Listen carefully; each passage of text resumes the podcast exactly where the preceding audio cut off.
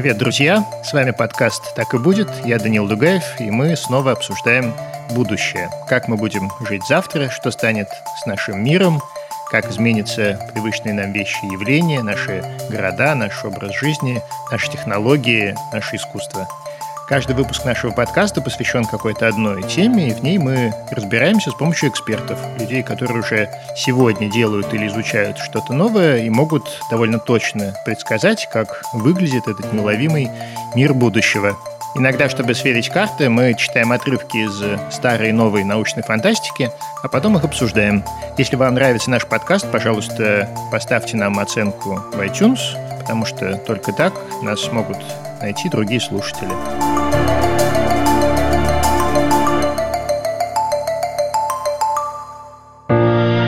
У третьего сезона «Так и будет» есть генеральный партнер – компания Selectel. Это провайдер IT-инфраструктуры и передовых облачных решений для бизнеса. Ребята занимаются облаками уже больше 13 лет. С их помощью десятки тысяч проектов, приложения банков, онлайн-магазины, игры работают быстро и без сбоев. Если вам тоже нужна помощь, переходите по ссылкам в описании этого эпизода.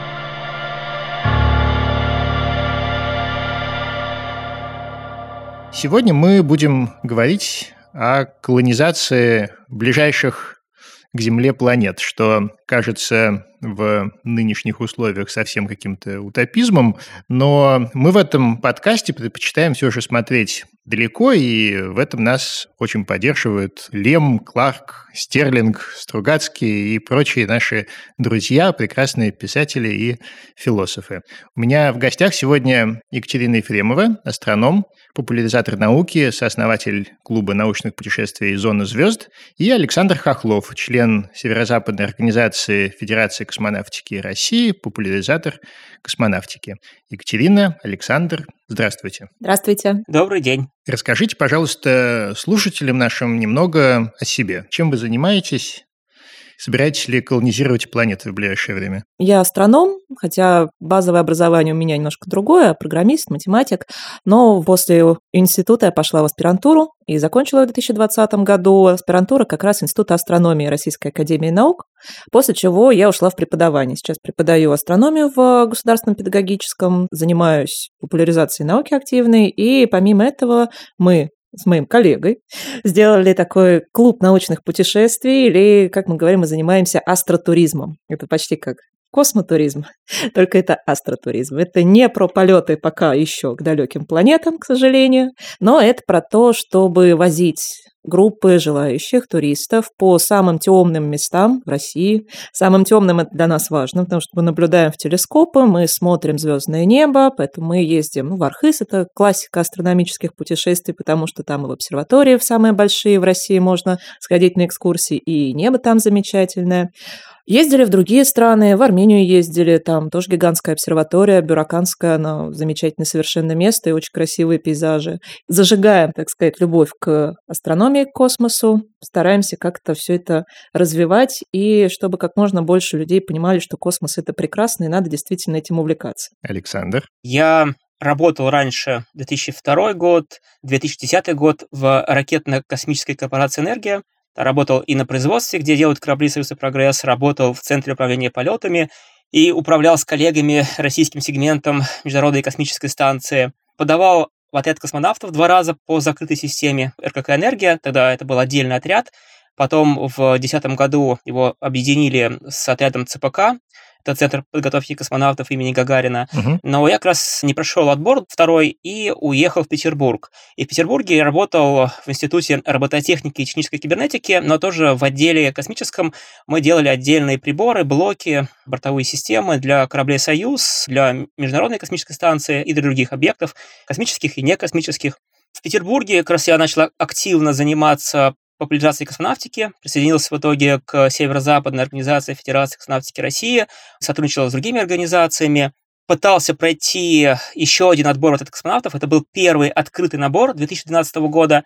Сейчас я работаю в частной космонавтике в компании Геоскан, делаю образовательные кубсаты. Это маленькие спутники для школьников и студентов. То есть я правильно понимаю, что в двух словах можно сказать, что вы вместо космоса оказались в Петербурге? В Петербурге я тоже пытаюсь заниматься продвижением космонавтики. Я к тому, что я уважаю и ценю ваш выбор. Это, мне кажется, идеальное решение.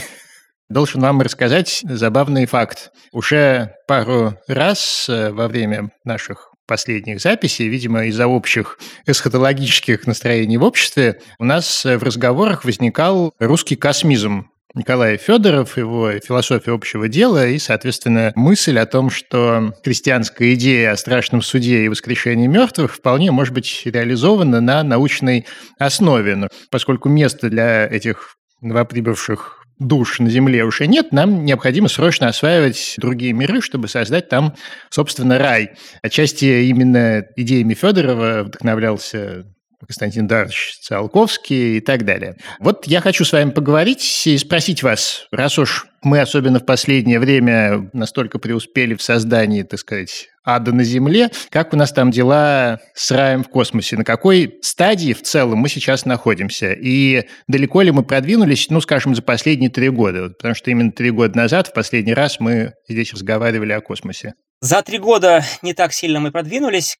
Платформа космонавтика сейчас находится в достаточно сложной ситуации. Мы застряли на околоземной орбите.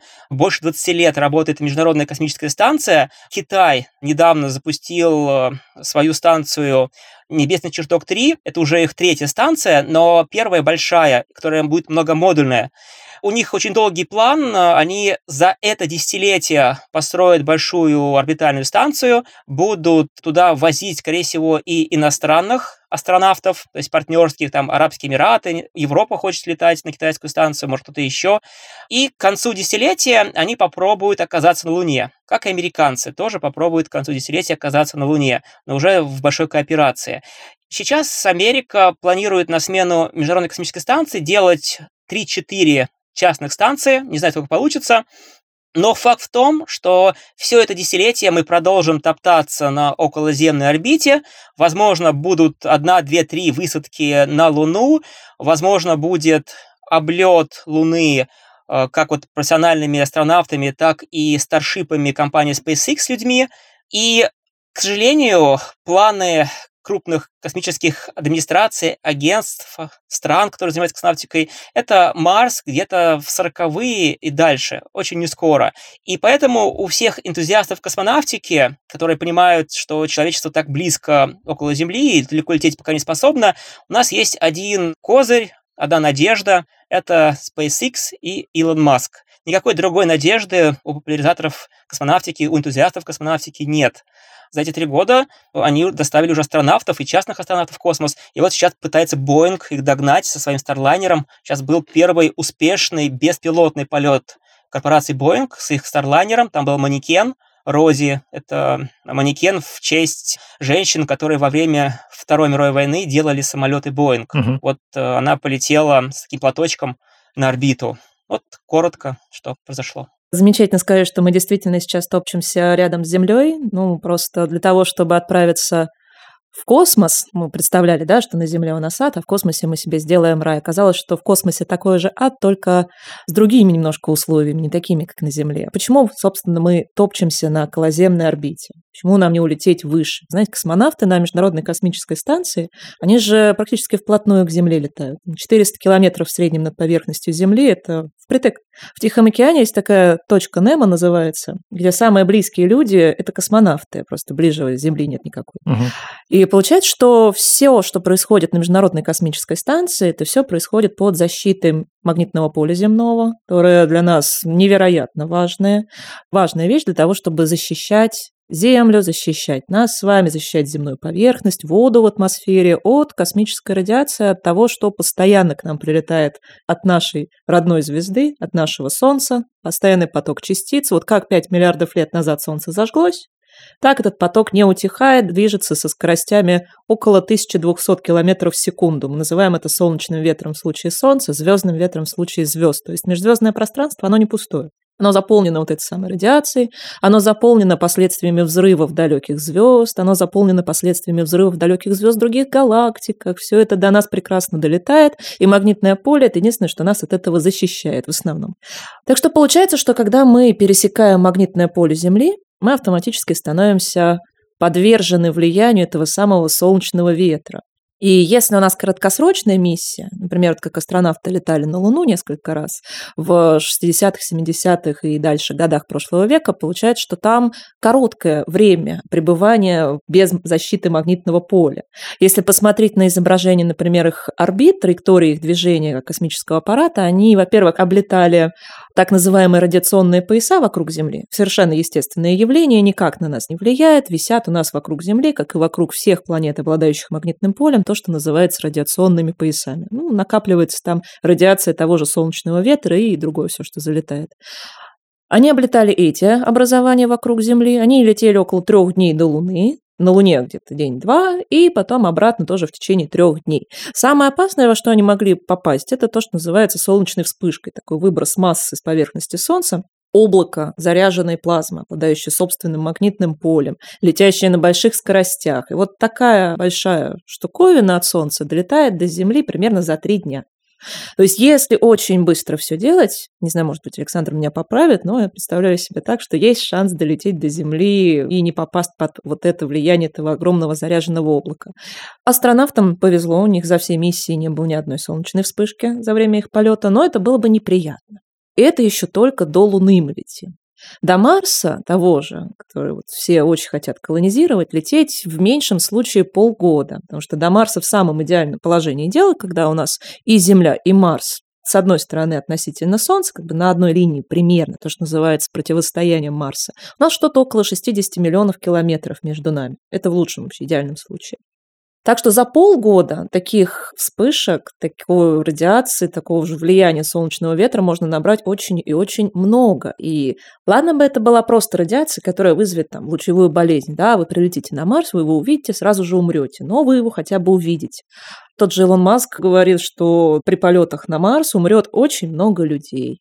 Да, действительно так. Без жертв, скорее всего, не обойдется, и первопроходцы на Марс, они, конечно, будут героями, которые решились на это. Но есть у нас Опять же, очень большая проблема. Как оказалось, проводили исследования, что потоки солнечного ветра, они же содержат как мелкие частицы, так и крупные достаточно частицы, летящие на очень высоких скоростях.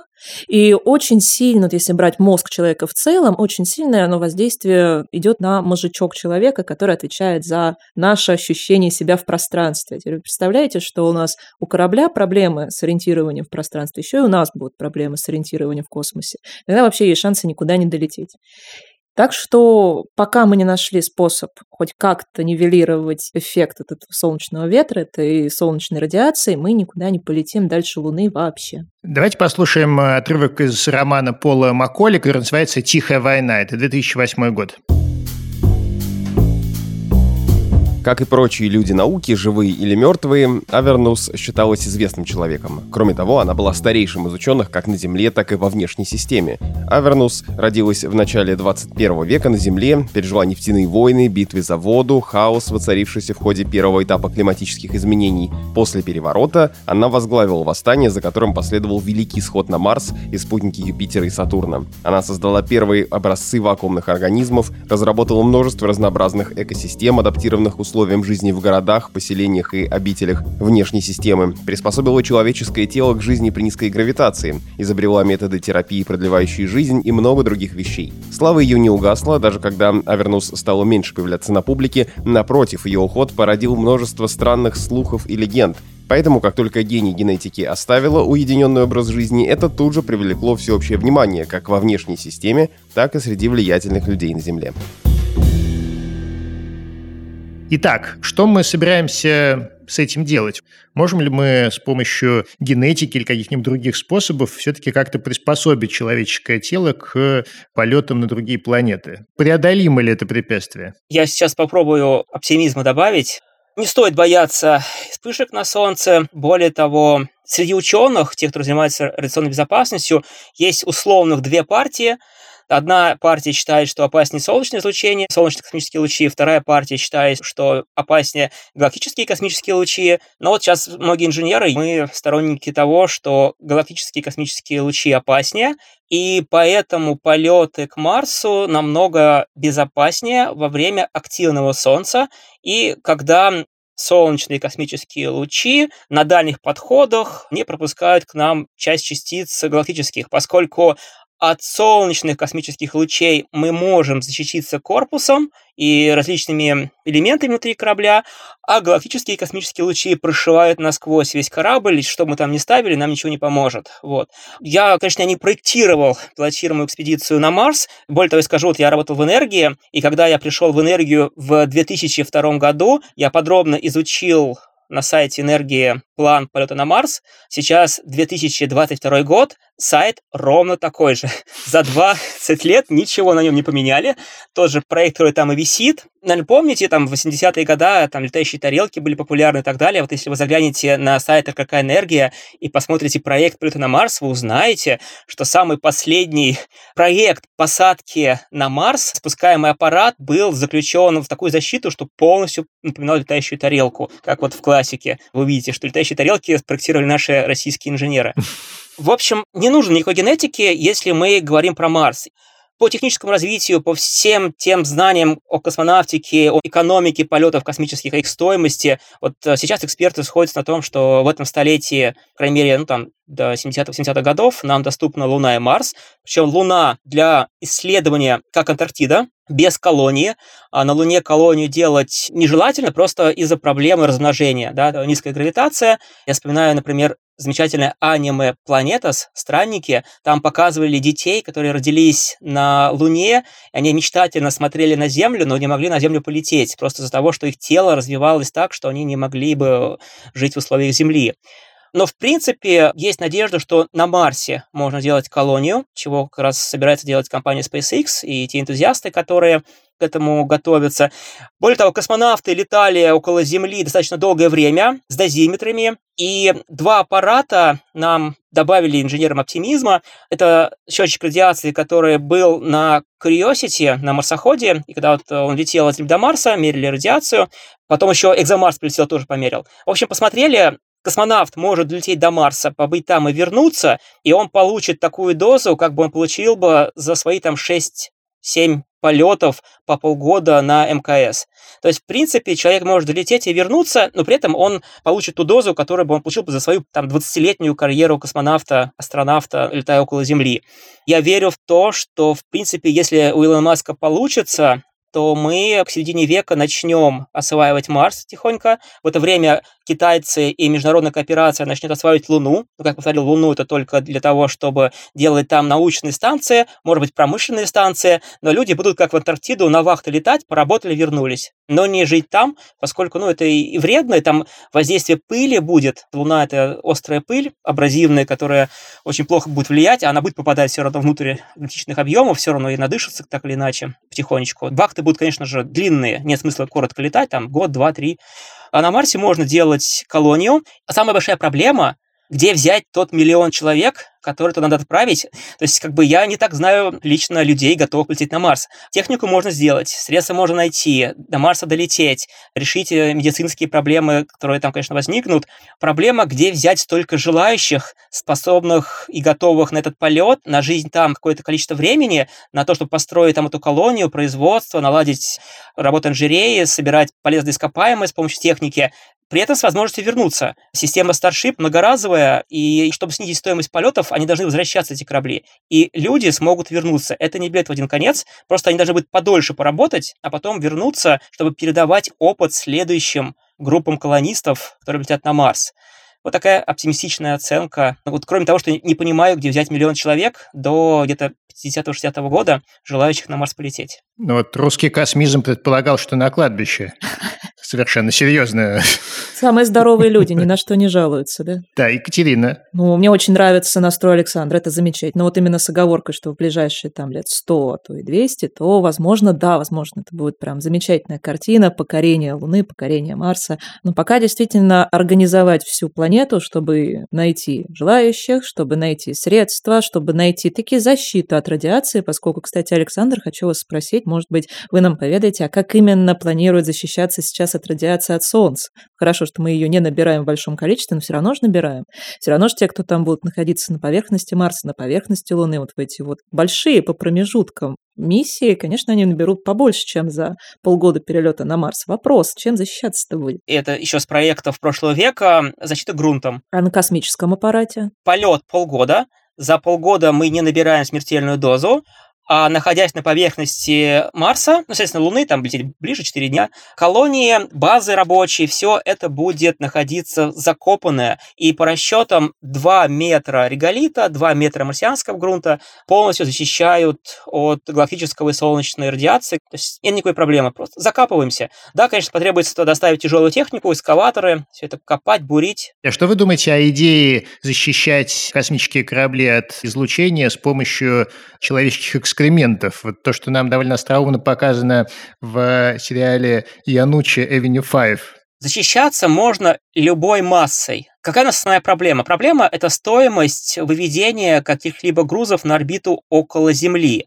Ну вот считается, что там нужно воду, какие-то парафины использовать для защиты. Там вся хитрость в том, что нужно использовать несколько слоев защиты разной природы, потому что некоторые, например, металлы начинают вторичную радиацию гнать, да, то есть вот он стоит металлический слой, он защищает, сам как там заряжается и начинает вторичную радиацию давать, да. Нужен следующий слой другого вещества, чтобы нейтрализировать эту вторичную радиацию. Чем больше вы делаете защиту, тем тяжелее у вас корабль, тем больше денег нужно потратить на то, чтобы все это собрать на орбите, вывести с Земли. Это все решается, но требуется какое-то время на то, чтобы еще больше удешевить выведение, что компания SpaceX сделает очень успешно. Посмотрим, как там остальные будут к этому подтягиваться.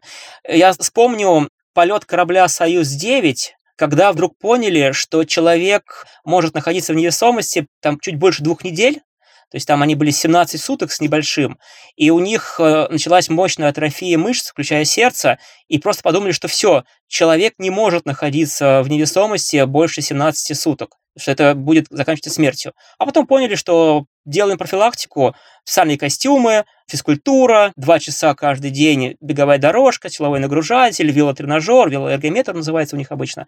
И все, и полгода, а потом Поляков 14 э, месяцев, сейчас он там по 11 месяцев летает, а подумали, что это непреодолимый барьер, что человек не может находиться в невесомости больше 17 суток. Когда Севастьянов и Адриан Николаев вернулись, еле живые, там их там на носилках носили. Когда мы говорим про проблему вывода больших грузов в космическое пространство, вероятно, стоит уже рассматривать такое пошаговое освоение космоса сначала на ближайший космический объект, вот примерно 400 тысяч километров до Луны долетим, там освоим. Луна меньше, чем Земля, гравитационное поле Луны слабее, чем земное, и, соответственно, стартовать с Луны проще. Недаром вот есть проект, который называется Lunar Deep Space Gateway. Deep Space Gateway – это и есть ворота в открытый космос, потому что с Луны стартовать в несколько раз проще, чем с Земли. Но и раз уж мы упомянули эксперименты, я думаю, что можно упомянуть еще одну не менее странную идею того, что нас на Земле прекрасно поглощает радиацию. Что нельзя собирать на помойках, что нельзя собирать вблизи техногенных зон, грибы. И были даже идеи создания именно из грибных спор таких защитных куполов, в том числе вот на Марсе, там целые разработки о том были, что 21 слой грибных спор определенного вида, он может совершенно спокойно обеспечить защиту марсианской колонии. Так что, возможно, мы полетим на грибных кораблях строить колонию на Марсе, кто знает.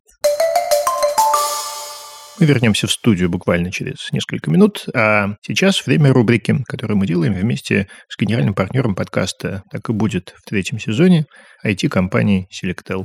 В этой рубрике мы рассказываем вам о изобретателях. И делаем это не просто так. Сейчас самое время вспомнить о том, что во все времена, даже самые темные, есть люди, которые делают мир лучше. Сегодня в рубрике «История Галилео Галилея», который изобрел телескоп в один из таких темных периодов истории. Кто в точности изобрел телескоп, неизвестно. Идея использовать увеличитель стекла для наблюдения за Луной приходила в голову еще Леонардо да Винчи, а примитивные подзорные трубы использовались моряками аж в 15 веке. Как бы то ни было, первым телескопом, который в самом деле послужил науке, был тот, который сделал себе в 17 веке Галилео Галилей. Известный как основатель экспериментальной физики сейчас, вы наверняка знаете об этом из курса школьной программы и помните историю о том, как ученый скидывал с Пизанской башни предметы разной массы, чтобы установить, что они падают с одинаковой скоростью. Галилей юности всерьез думал о карьере священника. От этого выбора его отговорил отец, который был уверен, что сына ждет большое будущее в науке. Так оно и вышло. Впрочем, католическая церковь все же сыграла свою роль в его научной карьере. Зрительные трубы, слово «телескоп» первым стал использовать именно Галилей, существовали и до ученого, но вот беда, они не сильно приближали предметы, а сама картинка была нечеткой. Галилей частично исправил эти недостатки. Его первый телескоп увеличивал предметы в три раза. Позднее он добился 32-кратного преобразования. Направив свое изобретение в небо, Галилей узнал сам, рассказал другим много нового. Ученый разглядел кратеры на Луне, спутники Марса и Юпитера и даже пятна на Солнце. А еще он окончательно убедился и стал убеждать других в верности гелиоцентрической системы мира Коперника, которая называла Солнце центральным небесным телом, вокруг которого обращаются Земля и другие планеты. Научная пропаганда Галилея не понравилась католической церкви, которая опиралась на библейские тексты и была уверена, что Земля неподвижна, а это Солнце ходит вокруг Земли. Ученого посыпались доносы. Гелиоцентризм признали опасной ересью, а самого ученого, который не стал отказываться от своих убеждений, сильно заподозренным в ереси. Это было тяжким обвинением, но недостаточным, чтобы довести дело до костра. Галилей смог продолжить заниматься наукой, однако не без участия инквизиторов. До самой смерти ученого его труды подвергались и жесткой цензуре. Сегодня телескопы изучают не только далекие галактики, но и нашу планету. Один из проектов, который этим занимается, родом из России. Он называется Experian. Это программа гражданской науки, то есть участие в ней принимают в том числе люди, которые с наукой никак не связаны. Experian набирает волонтеров для обработки и разметки данных на космических снимках. Волонтеры ищут волны среди течений, места полевых бурь и загрязнения рек. Космических снимков, понятное дело, очень много. Хранить гигабайты файлов, обрабатывать данные, следить за тем, чтобы волонтеры могли быстро и без помех работать на платформе – задача не из простых. С этим проекту помогает инфраструктура на базе выделенных серверов Selectel. Давайте послушаем теперь отрывок из рассказа Станислава Лема «Условный рефлекс». Это из сборника рассказа о пилоте Пирксе, 1966 год. Пиркс прилетает, собственно, на Луну. Пирксу захотелось есть. Он разыскал подходящий лифт и, изучив табличку с надписями на шести языках, которая висела в кабине, спустился в столовую для летного состава, но там узнал, что, поскольку он не пилот, питаться ему надлежит в обычном ресторане. Только этого не хватало. Он направился было в проклятый ресторан и вдруг вспомнил, что не получил свой рюкзак. Поднялся наверх, в ангар. Багаж уже отправили в гостиницу. Пирк смахнул рукой и пошел обедать. Его затерло между двумя потоками туристов. В ресторан направлялись французы, прилетевшие вместе с ним, и туда же шли какие-то швейцарцы, голландцы и немцы, только что вернувшиеся на Селенобусе с экскурсии к подножию кратера Эратосфена. Французы подпрыгивали, как обычно делают люди, впервые испытывающие очарование лунной гравитации, под женский смех и виск взлетали к потолку и наслаждались плавным спуском с трехметровой высоты. Немцы держались более деловито, они вливались в просторный зал ресторана, развешивали на спинках стульев фотоаппараты, бинокли, штативы, чуть ли не телескопы. Уже подали супа, они все показывали друг другу осколки горных пород, которые команда селенобусов продавали туристам в качестве сувениров. Пиркс склонился над тарелкой, поглощая свой второй обед за день. В этой немецко-французско-греческо-голландско, бог знает еще какой суматохе, среди всеобщего энтузиазма и восхищения, он, наверное, оставался единственным мрачным человеком. Какой-то голландец, решив уделить ему внимание, поинтересовался, не страдает ли Пиркс космической болезнью после ракетного полета. «Вы впервые на Луне, да?» и предложил ему таблетки. Эта капля переполнила чашу. Пиркс не доел второе, купил в буфете четыре пачки сдобного печенья и отправился в гостиницу. Вся его злость вылилась на портье, который хотел продать ему кусочек луны, а точнее говоря, осколок остекленевшего базальта. «Отвяжись, торгаш, я был тут раньше тебя», — заорал Пиркс и, дрожа от бешенства, прошел мимо портье, пораженного этим взрывом. Вопрос такой, почему мы все еще не бурим Луну с помощью чего-нибудь, роботов, всевозможных хитроумных приспособлений? Давно же собираемся. Если мы говорим про небольшие миссии, то уже бурили достаточно много. И копали, и бурили, и устройства оставляли, и сейсмометрами Луну измеряли, что у нее там внутри находится. Поэтому, в принципе, как минимум видимая, повернутая к Земле сторона Луны, она изучена довольно неплохо. Другое дело, что, возможно, нет смысла именно бурить, возможно, есть смысл строить на орбите орбитальные станции вокруг Луны, которые проще, видимо, собрать, поскольку опыт стыковки в космическом пространстве и даже в окололунном космическом пространстве уже есть, в том числе в те же самые миссии Аполлон они продемонстрировали, что это более чем возможно, более чем возможно подняться с поверхности Луны на лунную орбиту, состыковаться, отправиться обратно к Земле. Так что, возможно, нет смысла именно бурить, есть смысл, опять же, перегонять к Луне то, что построено на Земле, и были планы наиболее новые части Международной космической станции использовать как базу для строительства уже окололунных станций, потому что, опять же, перегнать проще, чем поднять с Земли и отправить к Луне.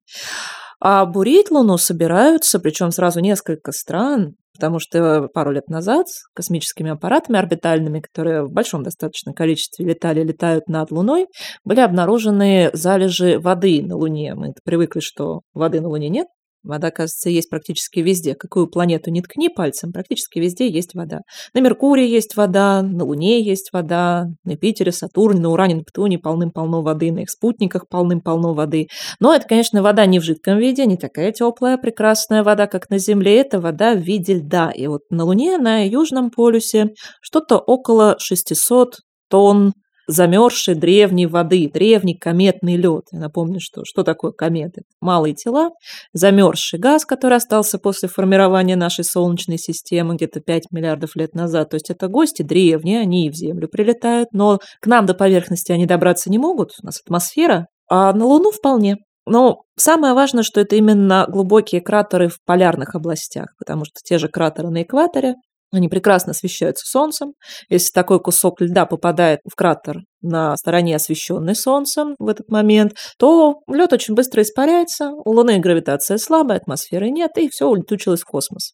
А вот там, где солнечный свет не пробивает, там, где солнечный свет не освещает, там они и сохранились. А вода в космическом пространстве это что? Это же H2, это же водород и кислород. Как минимум в практических целях были исследования, есть исследования, которые говорят, что можно прям кометный лед использовать для дозаправки космических кораблей, но это совсем далекое будущее, конечно 600 тонн – это же очень мало. Конечно. Поэтому сейчас прописывают правила, что можно делать с лунным льдом, что нельзя делать с лунным льдом, куда можно высаживаться, куда нельзя высаживаться. На Марсе, кстати, у нас тоже все расписано. Пить можно, а зубы чистить уже нет. А можно вопрос в сторону? Вот мы все говорим Маск, Маск, он там, наверное, чихает бесконечно в Неваде. А какие в нынешних условиях перспективы вообще у российской космонавтики? Перспективы очень сложные. Получается, что мы сильно выпадаем из международной кооперации, а современная космонавтика и научная, и пилотируемая – это кооперация. Сейчас э, Роскосмос думает создавать российскую орбитальную служебную станцию, которая придет на смену МКС. Ну, МКС не может летать вечно. Она будет утоплена в той самой точке Немо, о которой тоже сегодня говорилось, в Тихом океане. Там находится кладбище космических кораблей. Туда ее сведут, куда свели станцию «Мир». Не знаем, когда, 28 30 32 не знаем. Насколько я помню, там в 2025 году модуль «Заря» уже подходит к концу срока своей эксплуатации. Получается, «Заря» осталось где-то года три. Unity, соответственно, тоже где-то так. Первые модули им продляют. Когда MLM-наука заменили SO1 Пирс, это стыковочный отсек Пирс, самый первый утопленный модуль с МКС, его заменила наука. Так вот, я, когда работал в энергии, я продлял гарантийный срок SO1 Пирс, потому что он закончился. Я писал отчет о его продлении. Когда я уже уволился, уехал в Питер, кто-то другой продлял его гарантийный срок, пока наконец-то MLM науку не сделали. Изначально у него был срок 5 лет. В итоге его продляли, продляли, продляли, 20 лет прошло. За этих 20 лет один раз я продлял, кто-то два раза другой. А по науке, вот э, можно вспомнить, радиоастрон, да, радиоастрон летал, с ним работали обсерватории по всему миру. Это был российский аппарат, а работали с ним наземные радиообсерватории со всего мира. Это кооперация, которая сейчас сильно ограничена. Спектр РГ, который на орбите, Сейчас там отключен немецкий телескоп, да, его отключили из-за санкций. Это потери научные. И много чего другого можно вспомнить. Отмененный Экзомарс 2022. В этом году на Марс должна была полететь очередная миссия российско-европейская на ракете Протон-М. Ее отменили. Аппарат остается в Европе. Там находится посадочный модуль «Казачок». Мы все хотели проверить, сможет ли Павел Лавочкина после такого перерыва сделать посадочный модуль, который сядет на Марс. Они сделали, но мы не сможем проверить, что он сядет, потому что санкции, потому что та ситуация, которая сложилась в мире, в России, отменила эту миссию. Это очень печально, очень. Очень грустно это все, да. Да, да, я несколько моментов сказал, но реально я смог бы вас всех ввести в депрессию, рассказывая о перспективах нашей космонавтики. К счастью, радиоастрон не попал под санкции, он до этого сломался, с ним потеряли связь. Так, давайте послушаем отрывок из романа Кима Стэнли Робинсона 2312. Роман 12 года. 10 лет всего. Возьмите Венеру, как она есть. Атмосфера из СО2 с давлением 95 бар, на поверхности температура плавления свинца даже выше, чем на освещенной стороне Меркурия, сущий ад. С другой стороны, тяготение равно 0,9 G, чуть меньше земного, на поверхности две материковые плиты, Иштар и Афродита. Планета-сестра Земли, огромный потенциал для творения. Возьмите один из ледяных спутников Сатурна, прекрасно подойдет Диона, разрежьте ее самовоспроизводящимися экскаваторами на кубические куски размером в 10 километров, прикрепите к этим кускам двигатели и направьте к Венере. Одновременно постройте круглый солнечный щит из лунного алюминия, очень легкого материала. Это будет величайшее из людских сооружений всех времен. Концентрические полосы придадут солнечному щиту гибкость и позволят подставить его под солнечный ветер и удерживать в точке L1, где он полностью накроет Венеру своей тенью. Лишенная солнечного света, планета будет остывать со скоростью 5 кельвинов в год. Через 140 лет атмосферная двуокись углерода выпадет в виде дождя и снега, образовав слой замерзшего сухого льда. Соскребите с Иштары Афродиты весь сухой лед до основания, тщательно, чтобы осталась ровная поверхность. Очищая материки, одновременно запустите другие самовоспроизводящиеся химические фабрики, которые должны будут извлечь кислород из замерзшего СО2. Это даст атмосфере 150 миллибар кислорода, примерно за то же время, которое необходимо СО2, чтобы замерзнуть. Чисто кислородная атмосфера легко воспламеняется, поэтому, чтобы сделать смесь более стабильной, добавьте буферный газ, предпочтительно азот. В качестве вспомогательного газа годится и аргон, добываемый на Луне. Когда у вас достаточно кислорода, а равнины укрыты сухим льдом, покройте сухой лед вспененными скалами, чтобы СО2 стал полностью изолированной составляющей литосферы. Теперь возьмите куски дионы, которые вы заготовили, и столкните их на нужной высоте в атмосфере из кислорода с буферными газами, чтобы создать пар и дождь. Это вернет планете немного тепла. Температура в этот момент будет ниже благоприятной для человека. Возможно, если понадобится дополнительное тепло, придется пропустить через щит немного солнечных лучей. Воде и снегу потребуется всего два года, чтобы полностью выпасть на поверхность, так что не медлите. К тому времени 140 лет вымораживания и подготовки, 50 лет соскребания и вытаптывания, так что наберитесь терпения, планета будет готова к биологическому заселению. Хороша ли теория? Можно ли это сделать при наличии подходящей техники? Ну, теория-то красивая, конечно, но здесь важно не Марс, не Венера, они изначально, видимо, не были такими, какие они являются сейчас. И исследования, которые планируют к Венере направить, вот Венера Д, которая сейчас тоже разрабатывает, занимается Роскосмос, к Марсу миссии, все это направлено на то, чтобы в том числе понять, а что случилось с этими планетами, во-первых, может ли это произойти с Землей? Почему нет? Марс, вероятно, маленький, легкий, на достаточно большом удалении от Солнца. Он просто остыл, потерял магнитное поле, солнечный ветер, солнечная радиация разрушила воду в атмосфере, не смог удержать ни водород, ни часть кислорода, а оставшаяся часть кислорода опустилась на поверхность Марса, окислила его, поэтому Марс у нас красная планета. В двух словах утрированно. С Венерой непонятно, что произошло. Возможно, опять же, какое-то катастрофическое столкновение, которое унесло часть энергии этой планеты, она стала гораздо медленнее вращаться. При этом Венера – это единственная планета, которая вокруг собственной оси вращается в другую сторону относительно всех остальных. Не вокруг Солнца. Вокруг Солнца, вот как мы начали, 8 больших миров 5 миллиардов лет назад, так мы в одну сторону и движемся. А вот именно вокруг своей оси. Сутки там длятся дольше года, год там примерно 220 дней, а сутки где-то 240 земных дней. Планета, на которой очень длинные сутки. И плюс к этому полное отсутствие магнитного поля. Потому что планета вращается медленно, никакого динамо-эффекта не происходит, магнитное поле не появляется, и в атмосфере Венеры практически нет воды. Это вот одна из немногих планет, где воды нет вообще, то есть какие-то следы, только остатки. Вулканы активные, мы это видим по нагреву атмосферы, плотнейшая атмосфера в два раза толще, чем земная, около 200 километров, преимущественно из углекислого газа, облака из серной кислоты, дожди из серной кислоты. Возможно, почему мы думаем, что это последствия какого-то колоссального удара, потому что на Земле было похоже 60 миллионов лет назад, когда знаменитый астероид устроил на Земле катастрофические извержения вулканов, ядерную зиму, то, что мы называем, когда пепел, взвесь поднимается в атмосферу, перекрывает солнечный свет, цунами, прочие прелести жизни. И это же длилось не только вот совсем немножко, да, чтобы добить несчастных динозавров, которые уже к этому времени, видимо, вымирали постепенно. На Земле подобный эффект, он длился около 30 тысяч лет. То есть это колоссально. Причем этот астероид, он был из разряда крупных, но не самых крупных, которые могут прилететь. Такие к нам на Землю прилетают где-то раз в 100 миллионов лет. То есть нам-то можно сейчас не беспокоиться. Вот у нас 60 миллионов лет назад было, еще 40 миллионов лет можно спокойно жить. Но вопрос, что врезалось в Венеру? Ведь это, по сути, тоже акт терраформирования. Вот такое колоссальное воздействие привело, вероятно, к изменению климата на всей планете, причем в худшую сторону. Может ли это произойти с Землей? Ну, скорее всего, да. Но тогда надо понимать, а что именно произошло с Венерой. Сейчас, я думаю, терраформирование, оно на шагах именно исследования, что происходило с планетами, что привело их вот к этому виду, и как это можно нивелировать. Конечно, масштабы терраформирования – это колоссальные масштабы. Здесь нужно и очень много денег, и очень много людей, которые будут планировать этим заниматься, и это крайне долгий срок. То есть, на мой взгляд, это где-то на масштабе миллионов лет в самом лучшем случае. Мы можем увидеть, как какой-то эффект от терраформирования. Возможно, быстрее, но люди живут мало, знания передают долго, медленно, накапливают тоже не очень быстро, поэтому мне кажется, что срок здесь такой, в лучшем случае. С Венерой есть проблема, это то, что она уже не находится в зоне обитаемости. Да, вот есть такая зона около звезд, зона, где на планете при определенных условиях может быть жидкая вода. Да, сейчас, получается, Земля находится в зоне обитаемости, Венеры нет, а Марс э, на границе, то есть Марс перспективен.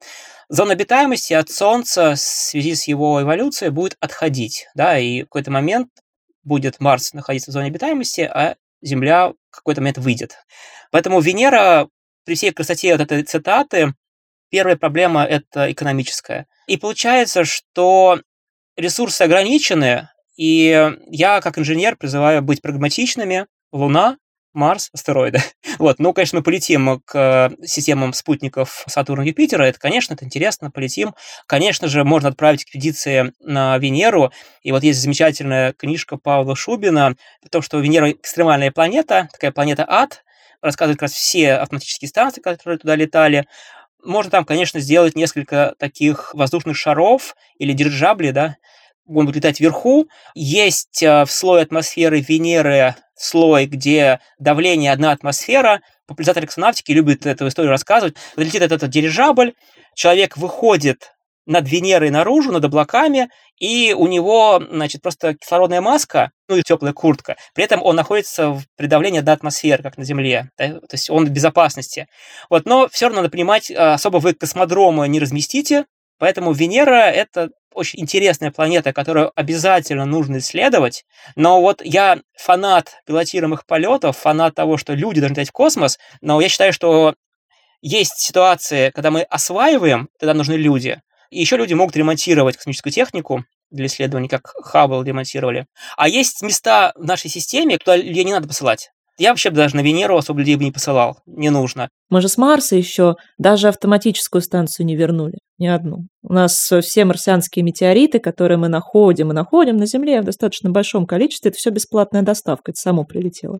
Так что с Марсом сложно. С Луны, да, возвращали, но с Луной тоже есть особенности. С астероидами тоже пока непонятно, как их исследовать. Конечно, есть целый проект по еще и использованию астероидов как полезные ископаемые, про то, как их можно перегнать поближе к Луне и затем исследовать, и разрабатывать на лунных базах. Но пока все упирается в средства, общества и в желании людей погибнуть за исследование космоса. У меня, кстати, был один технический вопрос. А почему зона обитаемости отодвигается от звезды, а не наоборот приближается к ней? По-разному. Есть переменные звезды, которые на масштабе даже пяти дней могут очень сильно измениться в диаметре, очень сильно сжаться, стать горячее, но меньше диаметром, или очень сильно раздуться, и наоборот получится более холодная, но более крупная в диаметре звезда. То есть со звездами происходят свои разные вариации событий. У них может ядро источать много энергии. Сейчас Солнце, например, оно превращает водород в гелий. Мы это называем термоядерной реакцией. Иногда говорят, что Солнце горит, но это не горение в нашем понимании обычном. И мы сейчас превращаем водород в гелий, как большинство звезд делают в начале своей жизни. Через 3 миллиарда лет у нас водород закончится, и Солнцу нужно будет начать жечь гелий, который оно, в общем-то, нарабатывало все это время в ядре. А чтобы начать жечь гелий, ему надо еще разогреть сильнее ядро. А чтобы разогреть ядро, ему надо сжаться. Ну он станет чуть поменьше диаметром.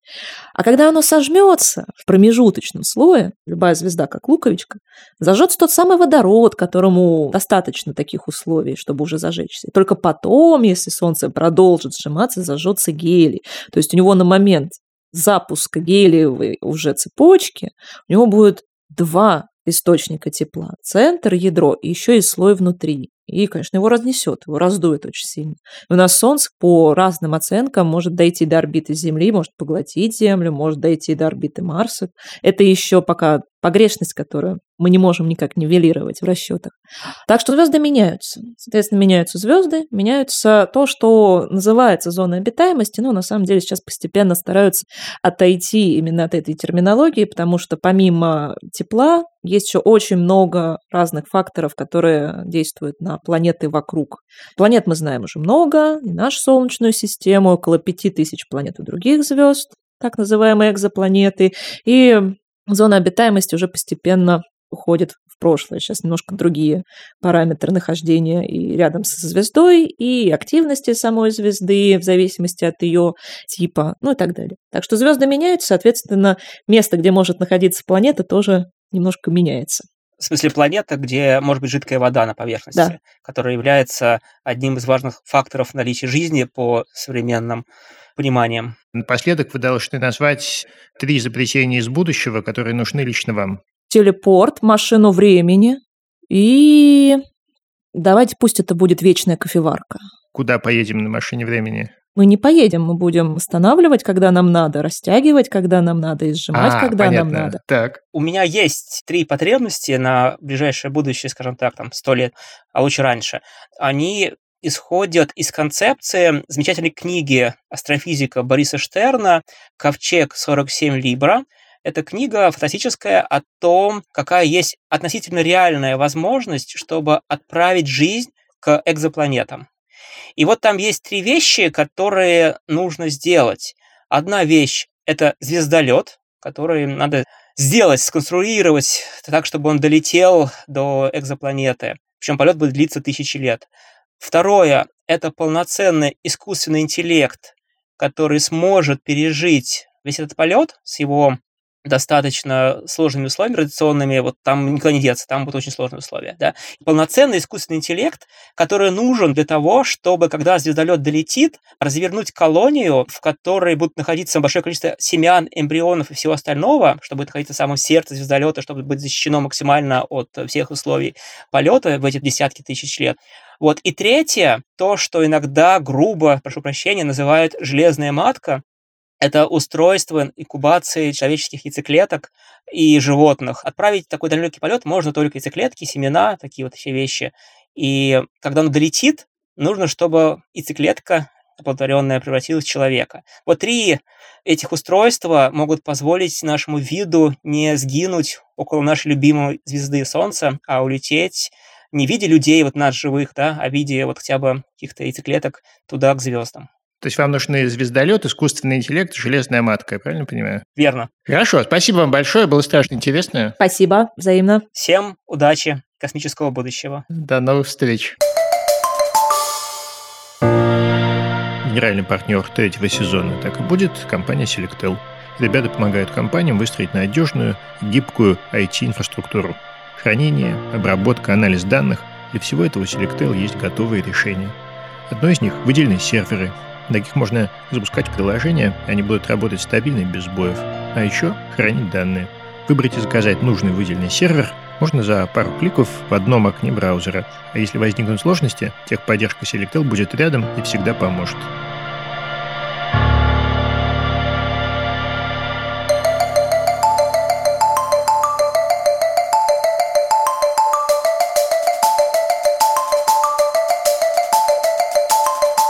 Вот и все на сегодня.